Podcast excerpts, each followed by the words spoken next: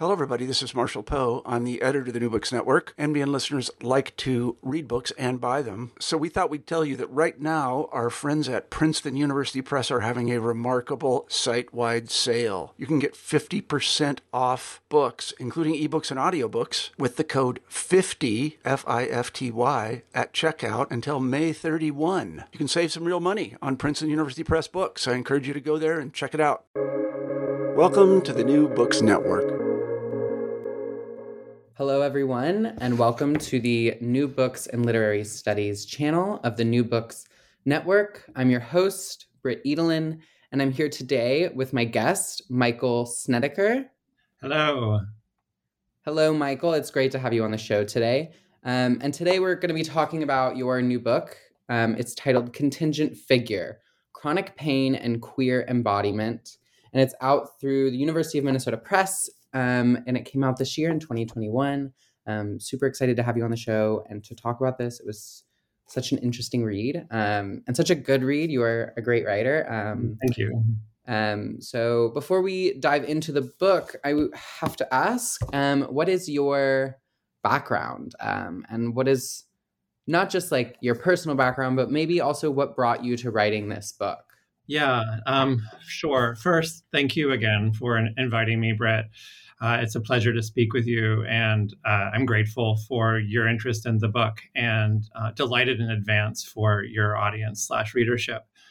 Um, as far as background and sort of what motivated the book, um, as I as I write in the preface, my relation to chronic pain goes almost as far back as my relation to to coming out. Um, coming out in college, um, I guess sophomore, junior year, uh, was also the beginning of living with all sorts of sort of un- unpredictable. Forgive, is the motorcycle audible? I live on a busy street in Houston. Um, so in my early 20s i was first experiencing the, the first sort of hiccups of an unreliable body. Um, i have sort of clear memories of friends asking me in school why i was always cracking my neck. I wasn't quite aware of it as a problem at that point. Um, but as i was sort of up to my neck my gills in queer theory i found myself sort of equally worried about interested in this this question of being someone with chronic pain, even as there didn't seem to be a vocabulary for it at the time. This was the the late '90s. Um, I'm so old. Um, so, so in the midst of, of grad school and queer optimism, um, I I was I was living this this this uh, sort of braided life. There was sort of the, the, queerness and sort of my investment in sort of queer activism and sort of sort of a, a life of idiosyncratic desire on the one hand, and on the other, this uh, this life that felt sort of like uh, proleptically old, um, sort of worried about sort of uh, things like how long I could sit in the car, worried about um, how much I could get thrown during sex, uh, things like that, and I wasn't at that point yet a Jamesian, but I, I found myself sort of formulating a sort of a Jamesian relation to my my self care, or sort of the absence of a vocabulary for that self care. Um, so even as I think some people sort of um, might might sort of smirk at sort of the author of queer optimism moving from a book about sort of positive affect to a, a book about pain. Um, the the investments feel coextensive. Insofar as my my goal in writing contingent figure was to find a surface area for pain that didn't necessarily seem seem present in the literature to make pain feel differently livable. Um, whether the the livability of it was was pleasing or not. That's really interesting. Um, I actually, so I read a lot of. I'm not sure if I got the whole thing done, but I definitely read a lot of um, queer optimism as an undergrad. Um, and I get what you're saying. There is um, a coextensivity, or I think I the same affect of reading is found in pleasure and pain, and I'm I'm sure that we could talk more about that. Um, but I, I want to jump right into the book. Yeah. Um, and I think, I think the first thing I want to ask is maybe definitional. And I think to help listeners get their bearings. Um, so when we say, um, I guess chronic pain and embodiment, can you talk a little bit about how that how that's experienced as a reader or like how that comes out in this text as kind of maybe the the privileged um the privileged means of what your exploration is so when you say say Britt, chronic pain or embodiment as experienced um, as as a reader, are you in, invoking sort of a, a, a, generalized reader or my experience as a as a reader? I think or, both. Okay, uh, that's fair. Um, let's see. So I so in sort of an earlier moment of of queer theory, maybe when um, sort of first wave gay and lesbian lit crit was was becoming queer theory. Um, there was all sorts of, of purchase, I think, in the way in which one's queerness, one's sort of erotic predilections, um, could inspire, illuminate forms of reading that weren't otherwise necessarily perceptible to sort of a sort of a non-queer readership. And from there it doesn't seem too it didn't seem too far of a stretch to imagine chronic pain as some version of uh, an analogous divining rod rod um, the extent to which um, one's lived experience um, pr- produced uh, produced a vantage um, and um, that vantage uh, whether sort of trained on a poem or whether trained on sort of one sort of quotidian world um, would be particular to you. Um, and I'm I'm worried slash sort of like paused as I speak because the the relation between that vantage and something like an identity, identity politics, doesn't necessarily sort of uh, seem self evident. Um, which is to say that if, say, one's identity as a queer person or someone with disabilities um, would sort of show up as a kind of question of political representativeness. The version of Vantage that I'm thinking about as a reader is is more fine grained, uh, more idiosyncratic, to use that word again, and isn't necessarily coextensive or equal to something like a political position. Um, so, in that sense, the vantage, to go back to your word embodiment, um, feels pe- peculiarly sort of beneath sort of larger identity claims. Um, in the same way, one learns to to inhabit a body and to sort of to sort of learn a literacy for one's own body. Um, that literacy, I, I, think, is one of the strangest things in the universe, and it's that strangeness that becomes a vantage, I, I think, for for forms of reading. So that's that's one part of an answer. Another part, in terms of um, chronic pain and embodiment and its relation to reading, is that when one reads, I, like ideally, it is not distracted by these other things. For instance, by pain, um, when one has a migraine or when one has a cold, COVID, you name it. Um, suddenly one's thinking about that instead of the text in front of you. So that's just to say that as much as something like pain can offer a vantage, it's also sort of a, a, flickering interruption of, of awareness. Yeah, that makes sense, and I and it brings me to this um, this quote that you have at the very beginning in the introduction, where you write about the need to disarticulate chronic pain from character, um, and, and you you question or you rhetorically question, um, you say, after all, isn't character precisely where one would expect to look for a literary representation of chronic pain or disability more generally? Um, so your answer is is no, or well, it's yes, but it's yeah. we need to go further than that. So where are you looking? Um, if not um, the character or characterology, where do we go instead? And how does that illuminate something that characterology can't? Yeah, it's a good question, Brett. Um, the, the the the the place I go for thinking about chronic pain beyond characterology is, is what I think about as, as a kind of figurative intensity, um, identity, uh, a strangeness in the writing itself. Um, I, I, think about those moments in terms of writerliness, uh, loosely sort of based on sort of the model of, uh, of a painterly painting. Um, so for for your audience out there, um, when one thinks about a landscape painting, it's it's lighthouse beach gazebo. Um, when the painting goes painterly, one's aware of the, the, qualities of the paint, the process by which it was put together. So painterliness becomes then a departure from questions of the representational or the mimetic. So if, if that's one way of thinking about the painterly, the writerly would be those moments where one is drawn less to what the writing mimetically conjures than the quality of the writing itself, whether uh, affective intensity or a, a sort of verve um, that isn't necessarily um, in, invested in sort of modeling some version of the of verve in the outside world. Uh, the world in those moments is the writing. Um, at its simplest, it goes back to sort of boilerplate chestnuts uh, about writing being sort of the event unto itself. Um, so in these moments of writerly vividness, um, I I find something related to um, and related to sometimes is the closest I can get to saying what that relation is, related to an experience of of pain. I'm happy to I, say more in relation to any of that. Oh no, I think I was just thinking that um, the the related to it is something we'll we'll get to later um, when we talk about like. Um, I think that'll be something that comes up.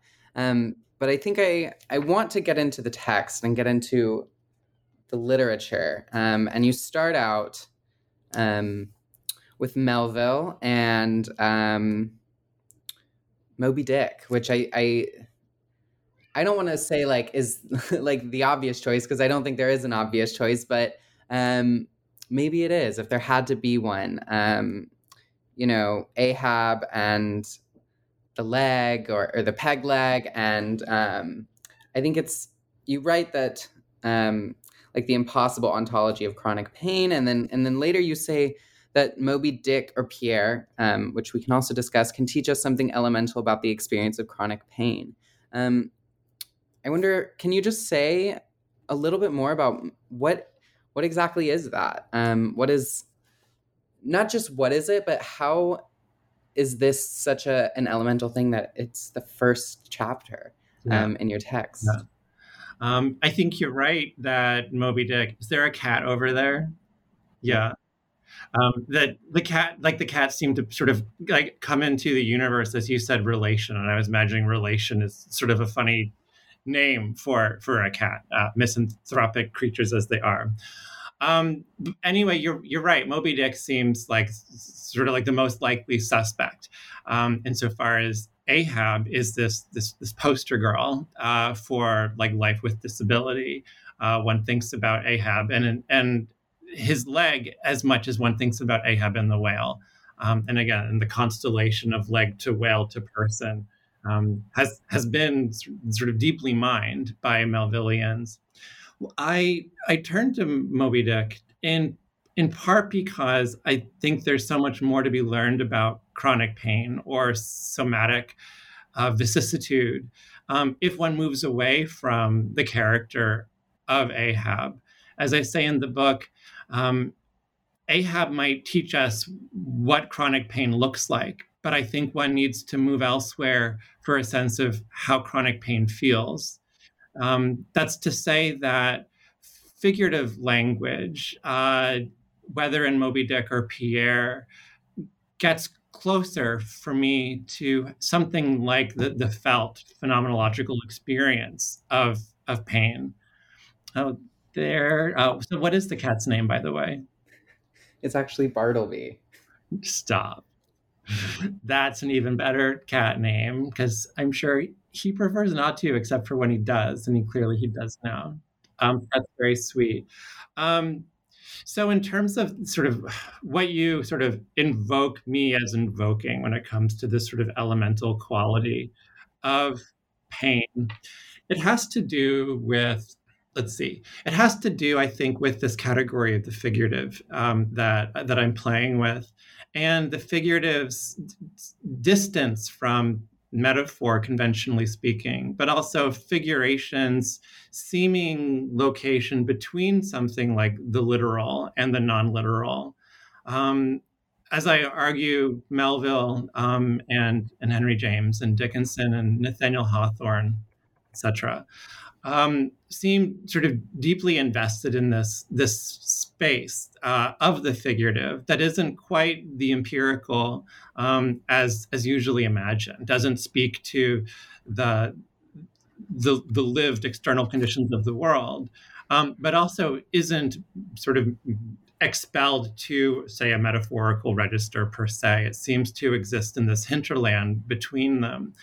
Um, Hawthorne's word for this is romance, as he defines it, this sort of moonlit space between the actual and the imaginary.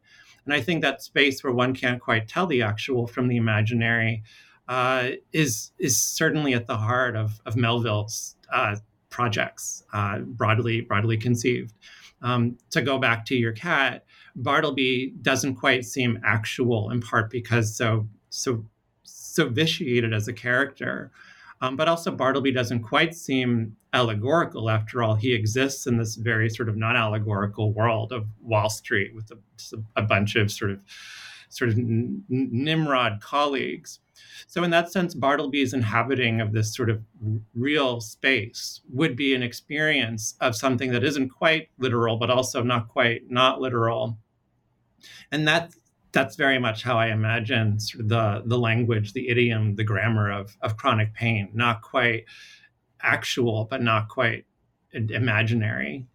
Mm-hmm. You just you mentioned that there's a difference between figurative language um, and metaphor. And I wonder if you could kind of parse out the two there.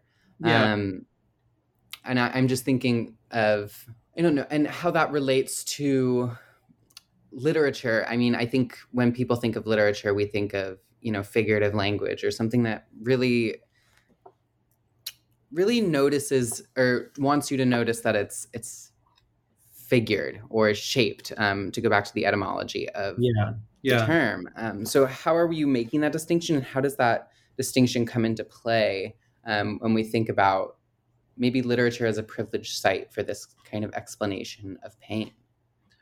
Um, that's interesting too. As you were speaking, I was getting texts, um, and both ignoring the like the text, doing my best to ignore them, and listening. So we'll we'll see what I can hold on to as an answer. Um, so I guess the, the the first thing to which I would respond has to do with the distinction between figurative language and metaphorical language. Um, when I when I teach metaphor to to my undergrad kiddos, um, I God bless them on the spring break. May they be safe um, and not doing too much work. Um, I I invoke sort of the, the traditional sort of uh, like complement of metaphorical vehicle and metaphorical tenor the notion that one element of, of metaphor has its foot sort of in this world and uh, it has sort of another foot in, in this other world to which we don't have access. Um, so, in terms of, say, Blondie, Heart of Glass, we have a sense as to what glass is. Uh, glass can be seen through, glass can be shattered, glass can become a shiv, you name it, depending on one's reading of the Blondie song.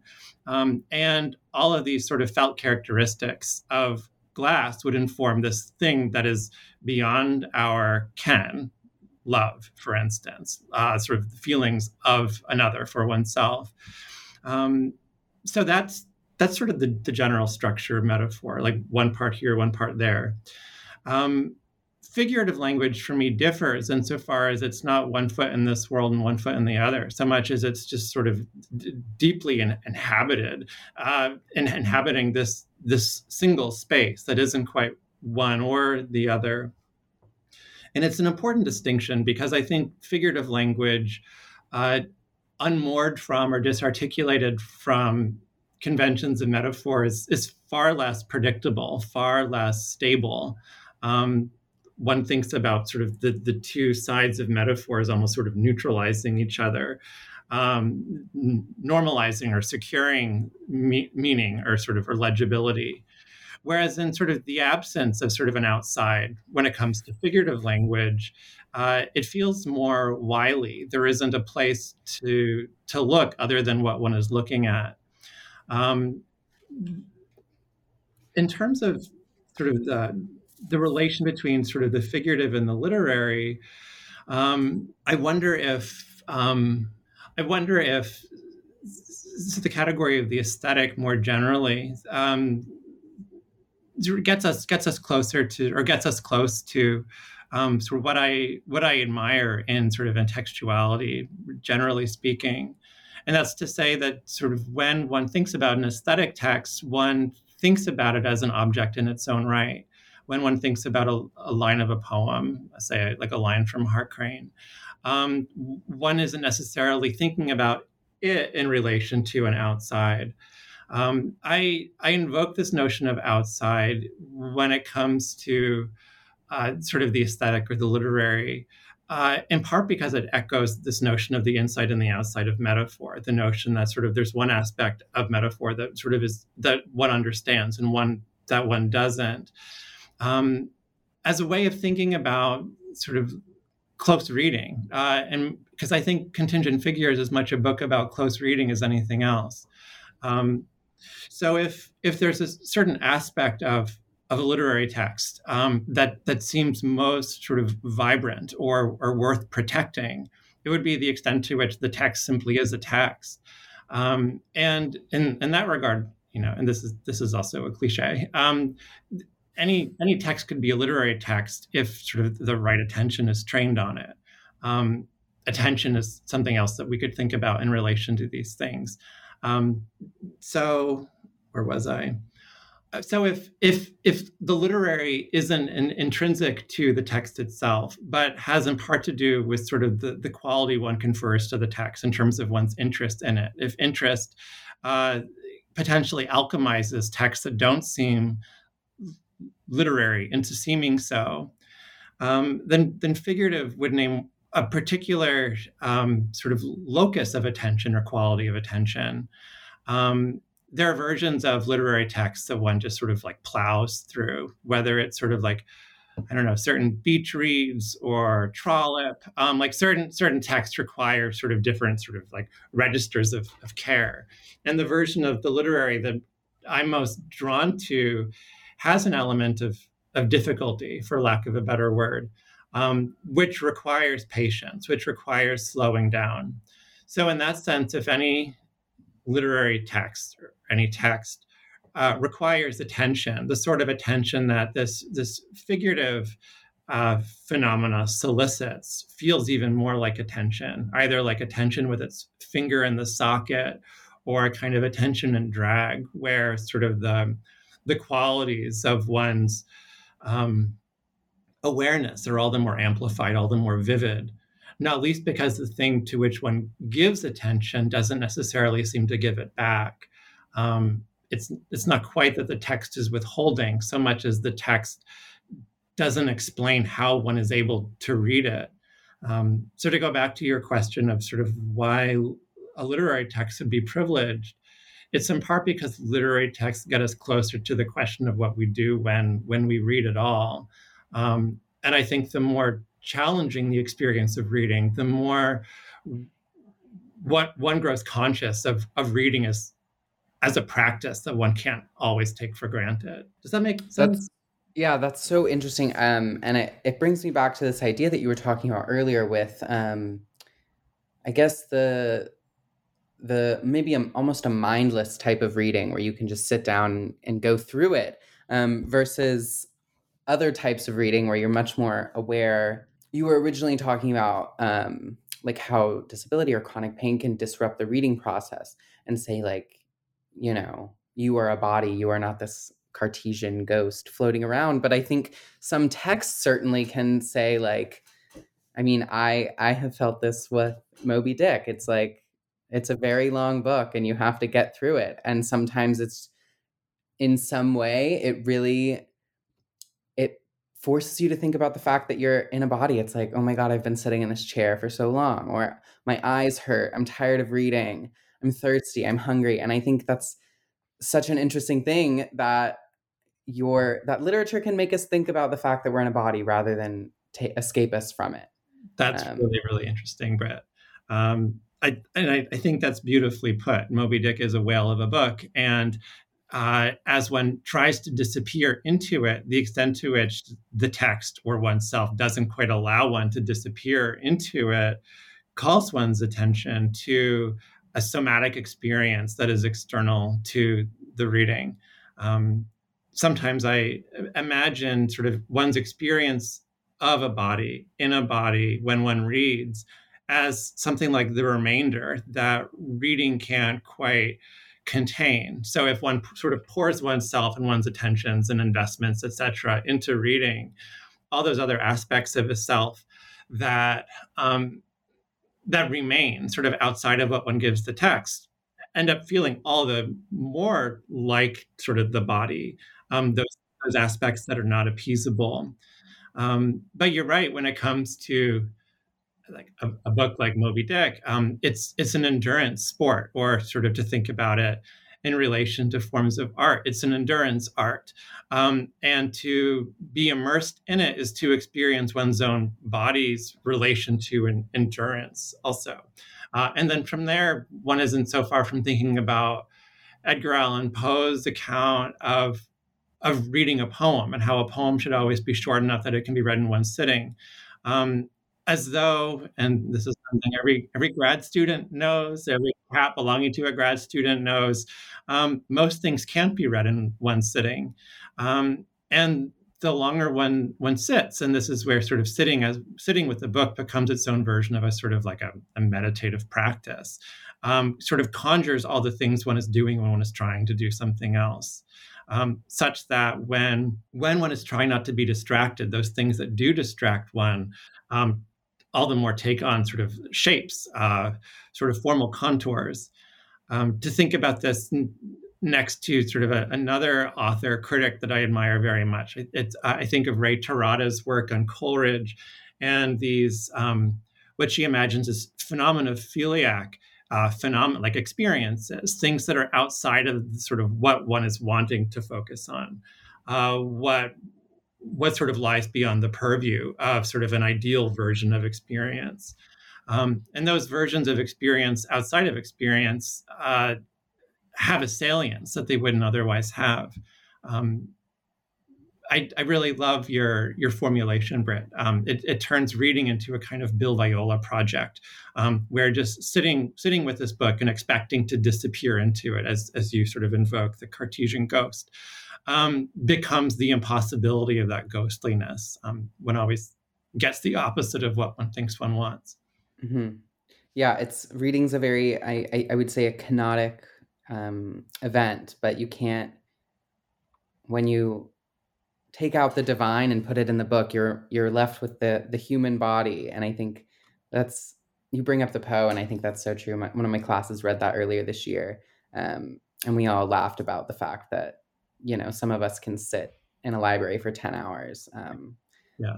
not me. I i think if a poem is longer than a page i think it's long. Um, but I, that's my hot take. That's my controversial opinion um, i think that's important and i think we could make t-shirts um, sold through um, you know the the podcast but yeah, I grad students would buy them up, and then you wouldn't need to worry about a job, which is like you'll get a job because clearly you will. But also, one wouldn't need to if one began sort of a t-shirt industry.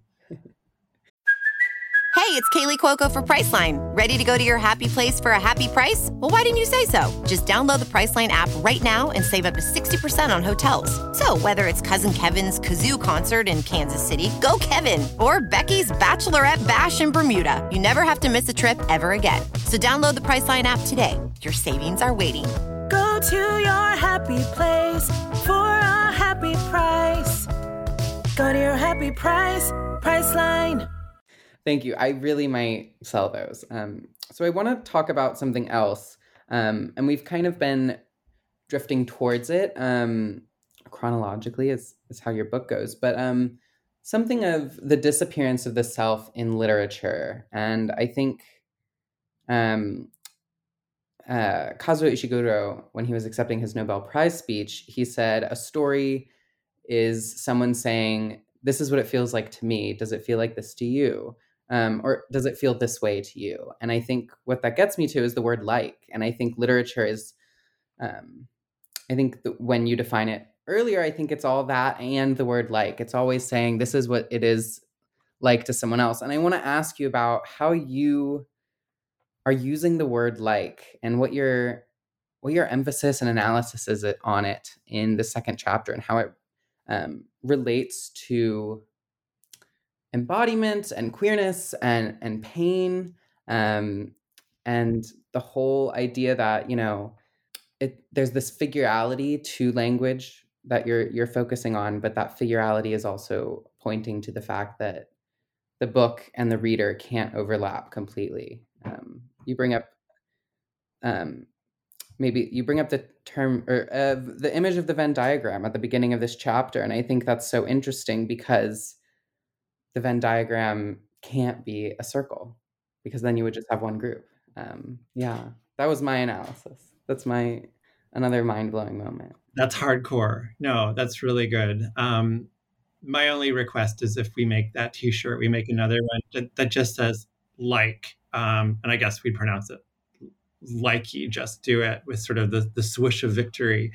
Um, but your your account of of of sort of my interest in like is is really helpful for me to hear. And I should say that I haven't thought about contingent figures since since I received my first copy in December. So it's it's a real pleasure to think about this book with you and to to return to it through your interlocution.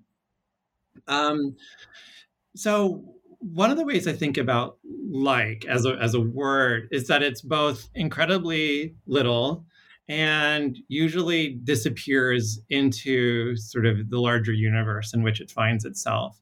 So, for instance, heart like a my heart is like glass. To go back to the Blondie example, um, like is like would seem like the least interesting word there. Like heart seems like something one would think about or sing along to. Glass for sure, um, but I can't imagine if one were sort of in the in the spirit of sort of Bersani's statistics at the beginning of his The Rectum a Grave, take a poll as to like favorite words within lyrics. I can't imagine anyone except me, maybe you and Bartleby, um, choosing the word like, uh, say, like in that formulation. Um, the extent to which like is supposed to disappear into a grammar or a syntax is one of the things that interests me about it when it doesn't do that disappearing work. Um, when John Ashbery writes about Gertrude Stein's stanzas in meditation. Stanzas in meditation. He he invokes these sort of uh, like blank, colorless words that one wouldn't otherwise pay attention to. Uh, the real virtue of Gertrude Stein is that her writing so often includes nothing but those small, colorless words, such that there's no nowhere to turn. Uh, like all one has are these small, colorless words. Um, and in that sense, Gertrude Stein helps me think about the materiality of the word like when it doesn't disappear into what it does. Um, Bartleby, Melville in general, is someone who writes about like a lot. Uh, like become the more onerous the sort of the, the simile that like or the simile or analogy that like orchestrates, the more one feels the weight on the word. And it's here maybe that you and your readers can imagine the relation between like and chronic pain. If like is a sort of pivot or a joint between two other things, um, it's not supposed to bear as much weight as it often does. Um, and in those moments where one is aware of like, one grows aware of something like the joint or the ligature, um, the somatic apparatus of language, as opposed to what language merely conjures. So I got interested in this word like and in those moments where it doesn't quite disappear because when it doesn't quite disappear it reminds me of the extent to which say the body in pain refuses to disappear. To go back to your beautiful account of the cartesian ghost um, in those moments where one's body doesn't feel ghostly enough. Um, because it's one thing to experience the body's disappearance when one reads it's another simply to assume the body's disappearance into say the busyness of a day whether it's making breakfast or like zooming with one's students or picking out socks. Um, these are all moments in which the body isn't supposed to be there. Um, when the body is in pain, uh, again, migraine, toothache, or my example, sort of an, an endlessly disappointing neck, um, suddenly the body doesn't disappear enough, um, not just in terms of reading, but just in terms of sort of like lived experience. Um, so if if like is a word that usually disappears into its use, um, again in terms of the disappearance of like into the analogy or simile that it choreographs, those moments where it doesn't quite disappear in Gertrude Stein or Melville, um, Emily Dickinson, uh, seem to offer, um, ironically, an analogy for how pain works. Um, and that pain could work analogically, like the word like, uh, re- returns us to those moments where like repeats itself in ways that yields this remainder. Um, to think about this sort of the remainder of as, as sort of a particular version of substantiveness um, that's related for me to this to the notion of the figurative the figurative as uh, not what disappears into language but what sort of falls out of it Yeah, I that's so interesting. Um, and it's making me think of um. So earlier in the year, I had um Dora Zhang um as my guest, and we we talked about her new book um um strange no strange likeness um and it, it fully it wraps around the the word like so much and i think something that i was thinking of was how when you say this is like this um he is like a lion you're also ultimately saying he is not a lion um and i think um it comes out in this um on page 62 i'm looking at a, a paragraph and you write um, this is a longish quote, so get ready, everyone. Um, and so, despite Jean Luc Nancy's supposition that, quote, it is not impossible that in the end we will discover that the sexual relation behaves like being, l'être, understood as verb and act, in relation to what will therefore be being, étant, for it, that is the entwined couple, my first sexual relations never felt like being, they felt like being like. Um, and I think that's such an interesting um, thing to say, and I, I very much felt um, I, it resonated with me. And I think something that I would like to ask you about is um, the um, the Bersani quote that you're bringing up. Um, there is a big secret about sex; most people don't like it. How do you are you seeing that type of like um, as a verb um, uh, with the type of like that um, we were just talking about that engages in um, metaphoric or um, like figuration and metaphorization. yeah yeah um, And I think that's that's my whole question is about the queer philology of it. Um, yeah. Yeah. No i think i think i think your question is really good at locating something like uh, the the affective universe of of of those moments of sort of difference from oneself. Um, when one thinks about liking yogurt or liking that lion of a man um, it it suggests a kind of like erotic failure. Um, like broadly speaking, one one doesn't want to merely like that lion of a man. One wants to love him. One wants to do anything for him, throw oneself into his cage, etc. Um, so to to like as opposed to love or or, or desire, to, to want to be ravished, to want to be ravishing, would suggest within say the, the radius of affect something closer to interest as opposed to something like like jouissance or sort of absolute passion. Um, if so I, i'm thinking I, I can't stop thinking about eve sedgwick. Um, it's one of the pleasures of, of speaking to you as a duke grad student to think of eve's time at duke. Um, but if if eve ends up thinking about affect uh, in such deep ways her work in affect begins with epistemology say epistemology of the closet um, liking affectively would would feel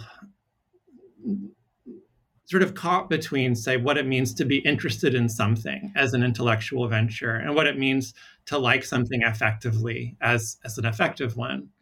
So to go back like there your question is so rich and i like i'm, I'm spinning out happily in all these directions at once. Um, but to think about the queer philology of of like on the one hand like would feel insufficient to these other aspects um, and that feels like a very Jamesian proposition. The notion of, say, James characters too much living in their heads. Um, to like something as opposed to love it is in a lot of ways to feel trapped w- within sort of the sort of the cerebral frame of things. Um, my my interest in reclaiming like as sort of like as, as insufficient as it would seem as as a queer affect, uh, insofar as like one one thinks about sort of like the Nicki Minaj of sort of the queer affective universe, like everything is slightly neon. Um, to take something that wouldn't otherwise like register uh, sort of in that in that field is a way of sort of giving sort of further surface area to sort of the to the imperceptible.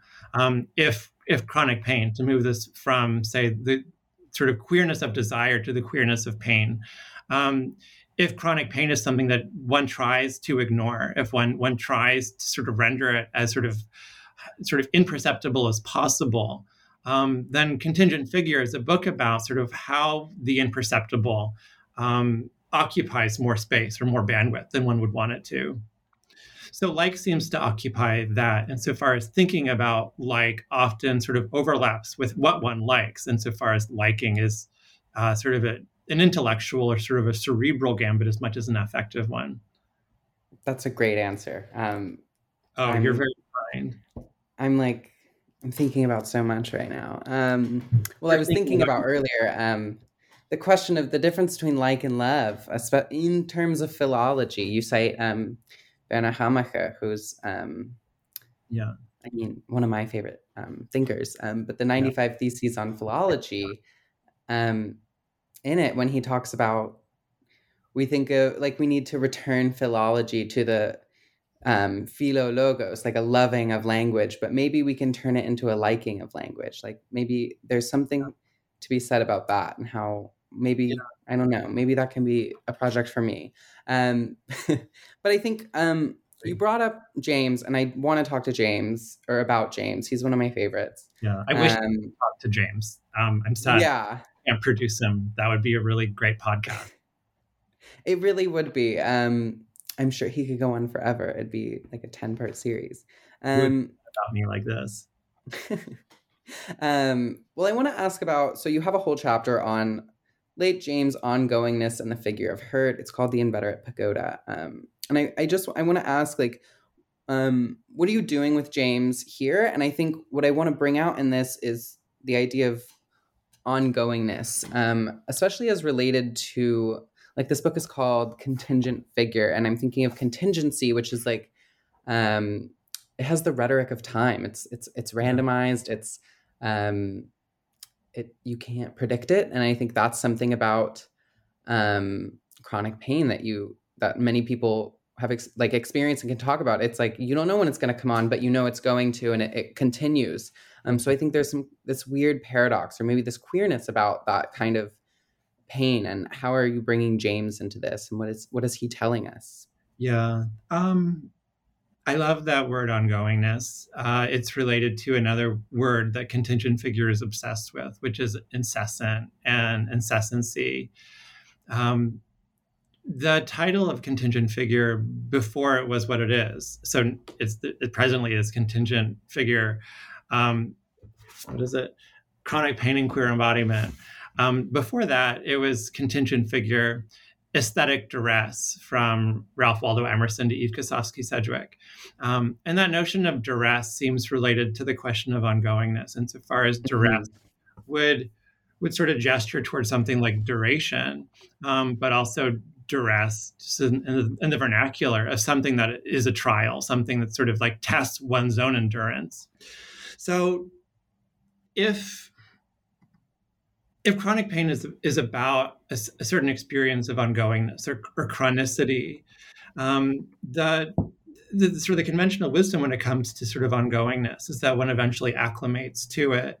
Um, so, for instance, I, I, think of oh, like sort of Lauren, Lauren cruel optimism and the extent to which, like one of the one of the perfidious aspects of optimism is that it sort of makes one's life sort of acclimatable to itself.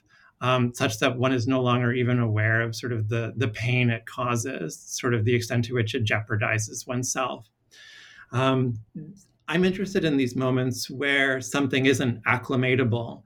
Um, so to go back to sort of the like the example of of sex, Jean-Luc Nancy, um, like, like there's a reason why like an orgasm is relatively brief because like one wouldn't survive it if it lasted like an hour, let alone a day, let alone like a year.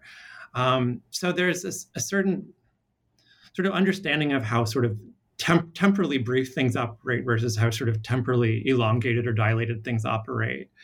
Um, and I think Henry James is an example of someone for whom ongoingness has all of the intensity of conventionally brief episodes. Um, and this is the way of thinking about my attachment to Henry James in relation to um, queer optimism. Queer optimism is as much interested in sort of experiences that last sort of at, at different sort of durations than they're supposed to as it is about positive affect. So to, to go back to, sort of parenthetically to queer optimism quickly, um, in Hart Crane's poetry, smiles last longer than they're supposed to. Uh, in in Dickinson, it seems like sort of the glimmer of positive affect, like sort of the Cheshire Cat, uh, sort of is more tenacious than it's supposed to be. Um, those, I think, are the germs of contingent figure. And if there's sort of a, a of chronic pain and queer optimism, it is in this interest in things that shouldn't last as long as they do, lasting too long. And that feels like the sort of the, the, temporal sort of like métier of Henry James for me, both in terms of the length of his novels, in terms of how how long one sort of weathers a James text before something happens as a way of of teaching ourselves just how frequently nothing happens at all, um, or, or, nothing seems to happen at all. Um, I'm I'm happy to keep going, but I, I, want to sort of allow you the capacity for for redirection or sort of refinement, um, however however you see fit. No, I think that's that's something that the you bring up Hart Crane. The the smiles last too long, um, and I think that's that's a really interesting.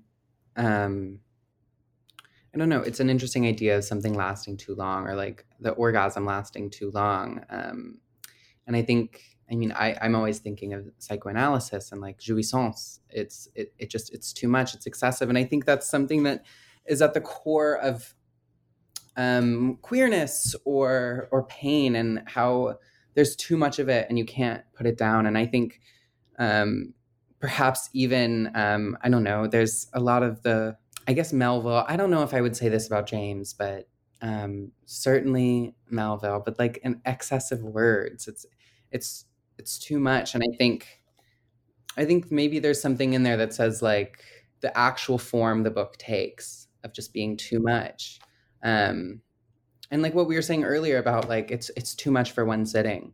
Um like i can't imagine sitting down and just trying to read all of moby dick at once. That would it's just it's too much. Um but i think there's i that's, that's beautifully put. It reminds me of like Eve, Eve Sedgwick's sort of like beautiful sense of sort of the idiomatic Philip, uh, for instance, like it takes one to know one. These these moments where Eve um, sort of hears with this sort of like radiant precision those sort of forms of sort of language that we otherwise take for granted. Like it's too much, I can't, or like I could just die. Like these moments where suddenly language says more than it means to. Um, and it certainly it it does speak to like I think a really interesting set of psychoanalytic questions um, that aren't so easily separable from queer theory.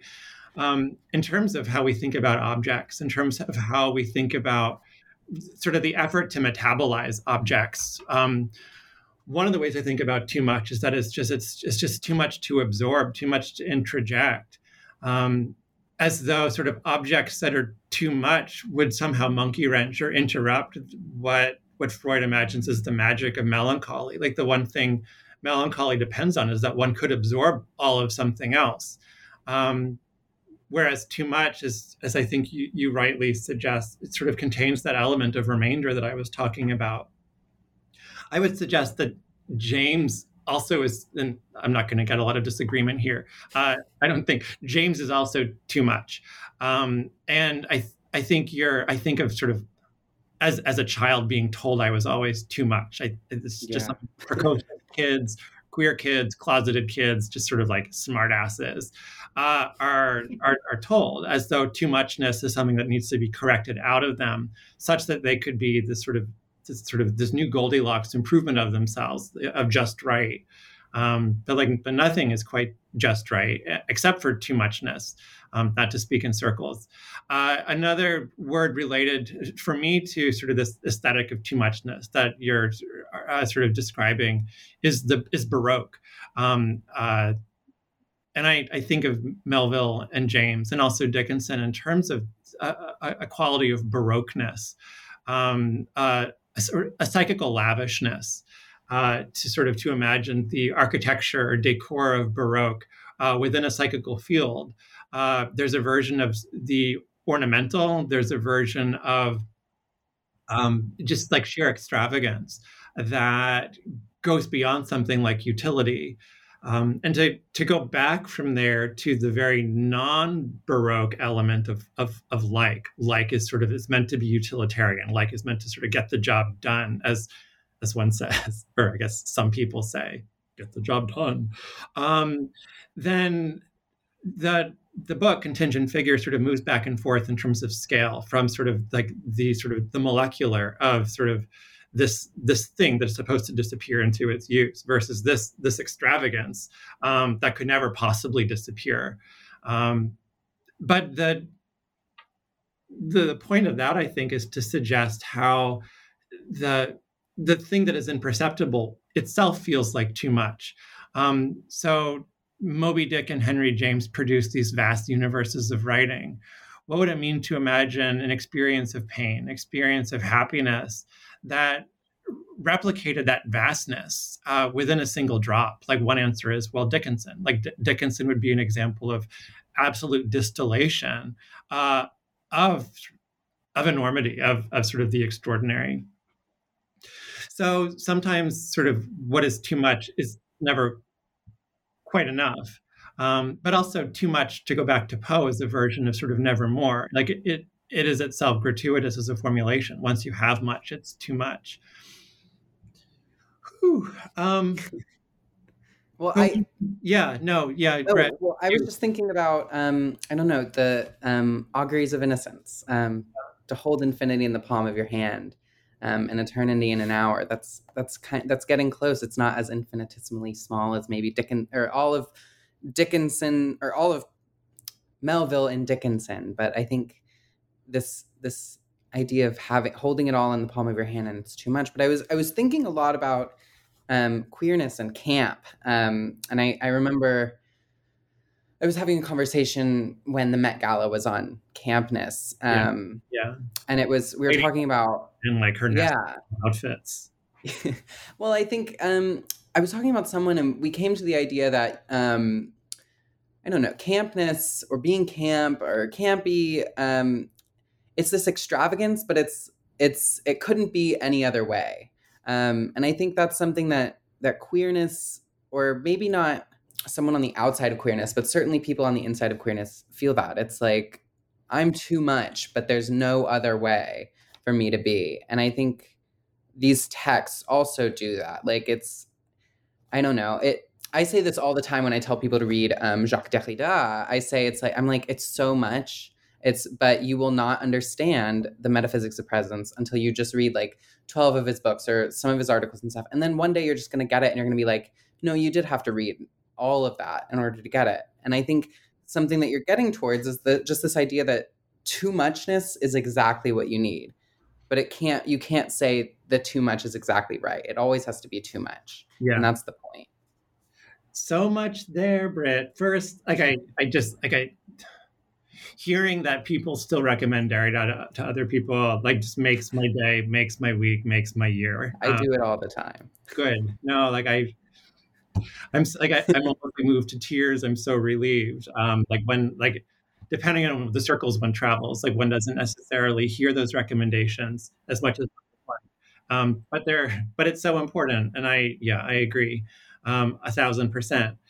Um, I so I'm I'm struck by this notion that too muchness could be exact exactly the right thing, as opposed, say, to the tautology of too much is too much. Um, when it comes to, um, well, when I when I think about sort of, so I, I have a, I have thoughts on camp, and I have thoughts. Well, we'll, we'll see what happens. Um, like the first thing to say in relation to camp, as a as a way of just sort of like running a camp circle, sort of around uh, auguries of innocence. I think of the sound of music and like how does one hold a moonbeam in one's hand um, as a way of like trying to solve a problem like Maria. Um, the notion of solving a problem versus being a problem is interesting to me. It seems like a like a variation on Eve Sedgwick's sort of like interest in sort of the difficulty of distinguishing what one desires from what one desires to be, um, as though part of part of being sort of a queer subject, which is to say, sort of a, an unruly non subject subject, um, is to identify oneself as a problem. But if one identifies as a problem, um, then one ends up identifying, I think, with chronic pain itself, um, as though so. If if if for Lee Edelman, um, and I, I, I keep returning to No Future, wanting to make amends for just sort of like the the brisk work queer optimism makes of it, um, but if if if queerness sort of is figured in the death drive for Edelman, I wonder if some more demotic vernacular version of that is just sort of like queers are a problem. Um, queers are a problem with problems. Uh, to go back to sort of Lady Gaga's nesting doll outfits at you know on the Met red carpet, um, to sort of to be a queer with chronic pain is is is an, a version of gratuitousness. It's like the too muchness of too muchness all over again. Um, but maybe this is a way of circling back to the question of characterology and the the funniness, the queerness of identifying not with Ahab, but with the pain Ahab would feel, um, as though that were a version of, of identification um, worth sort of staking sort of the, the terrain of. That's so interesting. Um, and I, I want to sit with it, but I also, I want to ask another question. Um, and you brought up You've brought up Bersani a couple times, and you bring up Edelman. And since you opened that door, I I want to go to it. Um, I I am not enough of a queer theorist. I'm I'm like I want to do more, but you know I have my other things. Um, other people can do it, but I, I want to ask. So the title of this chapter is is the rectangle a grave? Um, Bersani's famous quote is the rectum a grave. I'm wondering, can you kind of explain? You know your little take on it or your little twist um, and how that relates to figuration um, and then what you're doing with it um, in terms of pain um, yeah. and what how that can shed a light on it. Um yeah. So is the rectangle a grave as a chapter? Like began with the title. Um, like, and the problem That's is great title. Once one comes up with a title like "Is the Rectangle a Grave," one has to sort of produce a paper or an essay that can justify it. Um, so that's what happened. I came up with the title as as a joke, uh, and and then it became this this project that I was sort of deeply attached to. Um, so, I Leo Bersani is deeply important to me. Um, his the the delicacy of his observations and the just like the, the sheer sort of breathtakingness of his rigor um, are up there in my pantheon with with Eve um, or James or Melville. Um, one of the things I admire most about Bersani's work over the course of these many decades is how, and this is a way of going back to like someone else can do the queer theory. Um, you're like you're doing all these other valuable things. Um, but what I love about Bersani is that like one could say he sort of he skips and jumps from like one disciplinary field to another insofar as like he writes art like art art theory, like aesthetic, aesthetic theory on Caravaggio or um, sort of the Assyrian temple reliefs. Um, he writes about poetry in terms of Mallarmé. He writes about the novel in terms of Balzac or D.H. Lawrence or Henry James. And he writes queer theory with the best of them. Um, I first fell in love with Bersani as sort of a in, in, terms of his criticism of James um, and in terms of his readings of, of Rothko. Um, and the the work of this chapter, is a rectangle a grave, is an attempt to con- connect Bersani's aesthetic sensibility to the sort of the more vo- voracious uh, and, and differently audible sort of arguments in a book like Homos, uh, or in sort of aforementioned earlier essay is the rectum a grave. Um, how could say the the overt uh, sort of queer activism of those those latter texts um, be coextensive with the sort of aesthetic meticulousness that informs his reading of abstract expressionism um, or his reading of the sort of the permutations of Mallarmé or Rothko or Beckett. So one of the things I admire about Bersani's work on Rothko is its sort of masterclass in sort of the practice of attention. So in that sense, the book is a tribute to sort of a practice of attention that like I, I like to think I've I've learned in part from him. Um, I think this book is I think of this book as much as a tribute to to Eve and and, and Bersani as much as say queer optimism was like a critique of queer theory. Um, that's not to say this is like the reparative work. It's sort of over and against the paranoid work. Um, and those are those are formulations I've been thinking about again recently too. But in terms of um, sort of your, your question of how sort of Bersanian figuration relates to pain, um, I let's see. Well, I, I, guess one could go back to sort of the opening of his The Rectum a Grave and sort of and the extent to which no one really likes sex. And sort of on the one hand, we have this sort of um, sort of uh, heroic like opera melodrama of sort of disappearing into the jouissance of sex. And on the other hand we have the sheer fact that no one likes being in pain. Um, and how one moves from sort of the, the discomfiture of sort of uh, of consciousness to sort of the obliteration of consciousness um, is something that that Bersani's idiom seems sort of especially sort of uh, sort of useful um, toward that's sort of sort of like like a sloppy fizzle out of an answer. Um, but I, am also mindful of talking too much. I want to sort of no. I, I think that's a good answer. Um, I think I think you got to what I was I was thinking about um, of the the painfulness of sex merged with um, I don't know something else, something that I don't know. I was I'm thinking about. I keep trying. I've explained that quote to somebody in my life like four times, and they're just like I don't get it. And I'm like, but you, it's so true. Yeah, um, no, and I, I just like kinda, when, they do, when they do get it, they'll get it. Yeah. And I'm like, you keep saying all these things that make me think you agree with this, but they, they just don't. And I'm like, I guess one day you'll just, it'll hit you and you'll think, okay, yeah, Bersani was right. Um, well, and until then, uh, to go back to sort of like your slash our interest in like, like like becomes a placeholder. Like it's you can agree that it's like this uh, until you're certain that it is this. Um, that like like becomes a kind of like training wheel of ontology. It's like you take you take the like off, and suddenly like you feel sort of like the rush of sort of oneself in air atmosphere. Um, because when one feels it, one feels it to traffic in another tautology. Uh, whereas when it like something then then one think when it's thinking about it as opposed to sort of inhabiting it. Even as sort of the the vision of sort of like erotic delirium is that one isn't um, aware of it at all. Um, i year, years ago I, I, was having a conversation with someone um, just about sort of feeling like erotically disappointing and the difference between sort of being 100% present with someone in the moment versus being like 95% present in the moment with 5% in this on the ceiling looking down. Um, I feel like that speaks to, um, well, the, I guess the way in which for like Bersani, sort of how we think about sex be- becomes more generally how we think about experience itself.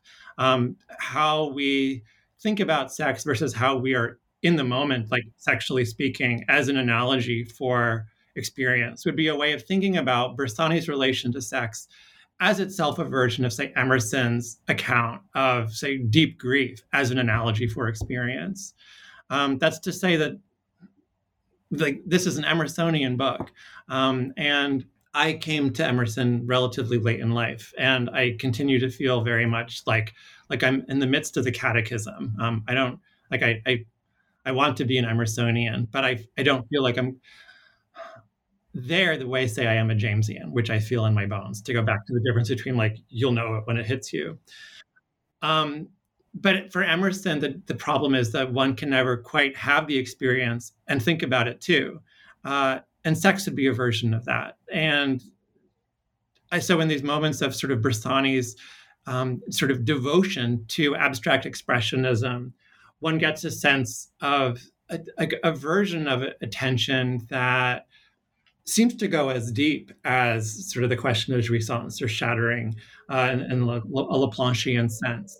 And what would it mean to imagine something like a sort of psychoanalytic travail um, founded in the, the quiet of attention as opposed to sort of the what does that sound? um, I think they're inclement weather sirens. I'm not sure. I was just having Apocalypse. Like, flashbacks of like Virginia Woolf in London or something. yeah, it's the we're having that. Yeah. Well, that's huh. I hope Bartleby Bartleby's brave. Like Bartleby will take care of you. Yeah, he seems fine. I'm not worried. no, well, the cat will survive the apocalypse. That's a given. Yeah. Um. So anyway, to go back to sort of this this notion of like of what psychoanalysis consists of what say drives or desires are composed um, there's there's an there's the suggestion I think in Bersani sort of across his corpus um, that attention is itself is sort of deeply imbricated in these psychical economies as its as its opposite, uh, a kind of radical or violent dismantlement. Um, thank you. I think that gives me a lot to think about, um, and maybe we'll have another episode as a follow up. Um, but I have one final question. And that is what is what is next? What are you thinking about currently? Um even if you don't have anything in the pipeline like what are what are what is your mind constellating around right now? Yeah um well the the good news is like because it's my spring break i am totally buried in sort of a wormhole of a project. Um the deadline was a while ago and it's it's it's part of a larger thing. I think I like to hope, um, but I'm I'm writing about well on the one hand like Maggie Nelson's Argonauts, um, but I'm thinking about the Argonauts. It's it's kind of amazing. Um, I yeah I've known Maggie for a long time. We were in a a, a crash course in French, some like CUNY summer school years and years and years and years ago um, I was in, we were both in grad school, and she's the only friend I had in this French class, which was mostly composed of sort of like Upper West Side sort of uh, like dowagers wanting sort of a better sort of literacy when it comes to their French menus. But anyway, so I, I'm thinking about, and again, I'm so immersed in this project that I barely have the like the language for it at this point. Um, but I'm wanting to think about a lot of say, say like the, the methodology wars slash sort of paranoid reparative reading um, as a question not only of affect which or characterology and i'm thinking here of say um, like david Kurnick's recent thing on telling a few lies um, and the extent to which surface reading becomes one caricature and sort of pa- like paranoid hermeneutics of suspicion become another um, I have a needed eraser on my finger if like your audience is wondering. Um, that's that's what it is. Um, but I'm I'm interested in sort of the way f- form itself gets sort of modulated in in Eve's essay. You're so paranoid. You probably think this essay slash introduction is about you, and Maggie Nelson and and Wayne Koestenbaum uh, and, and Camp Marmalade um, become these sort of interesting examples of oh, there's too much to say and not enough to say at this point. Um, but but suffice it to say, I'm, I'm thinking about sort of explanation and context as as figures, as opposed to sort of explanation as a methodology. Um, but I'm also trying to sort of think through Maggie's attachment to Winnicott in relation to Eve's attachment to Klein. So that's one project. Uh, the larger thing has to do with mysticism, actually, to go back to your invoking of sort of the supernatural and the Cartesian ghost um, or spirituality. Um, I'm interested in sort of trying trying to think through queer versions of mysticism. Um, Elizabeth Bishop is part of this project, um, but also what I really want to do is to go back to writing poems. Um, I keep trying to say no to things unsuccessfully so I can have time to work on this next poetry manuscript. Um, but maybe this summer, um, the manuscript is called Jones Very, uh, which, which, is an homage to um, one of Emerson's acolytes who, who thought he was Jesus, uh, speaking of mysticism. So, yeah, I'm there's so many piles of like of, of paper in this study that were cleared for the sake of this podcast. Um, but I, I hope to be able to tell you more about this this Sedgwick Maggie Nelson project down the road. Um, its present title is Automatic Sweetheart. I will share that. That's a good title. It's William James. um, well, I like it, um, and I hope that in whatever form it comes out as, we can have you back on the show. Um, um, and we can talk more and we can come back to, we can do a little bit more on contingent figure um, and it'll be great. Um, Thank you so much. Uh, it's been really fun. Um, I'm like, I'm so used to sort of like to zooming as far as like teaching goes, but this is my first podcast, I think, which makes me feel even older than I am. Um, so I, I apologize for my, my nervousness uh, and hopefully it's not sort of deeply perceptible. Um, but I've had no, a lot I don't think so. I'm, I'm really glad we got to um, to sit down and chat, as they say in scare quotes. Yeah, um, to meet in in quotes. Um, well, it was great to have you on. Um, it really was such a pleasure to read this and to talk with you about it. Um, and I will be thinking about it for. Well, maybe not for the next two months because I'm I'm in I'm about to hit finals period. But I will. I'm sure I'll think about it at some point again. um, and as far as uh, finals go and sort of uh, the sirens go, I hope you survive your various apocalypses. Yes, so do I. Um, so thank you for coming on the show once again. This was Michael Snediker, um, whose book Contingent Figure, Chronic Pain and Queer Embodiment is out this year, 2021, from the University of Minnesota Press. I'm Britt Edelin, and I'm your host for the New Books and Literary Studies and New Books Channel Network. Thank you, and until next time.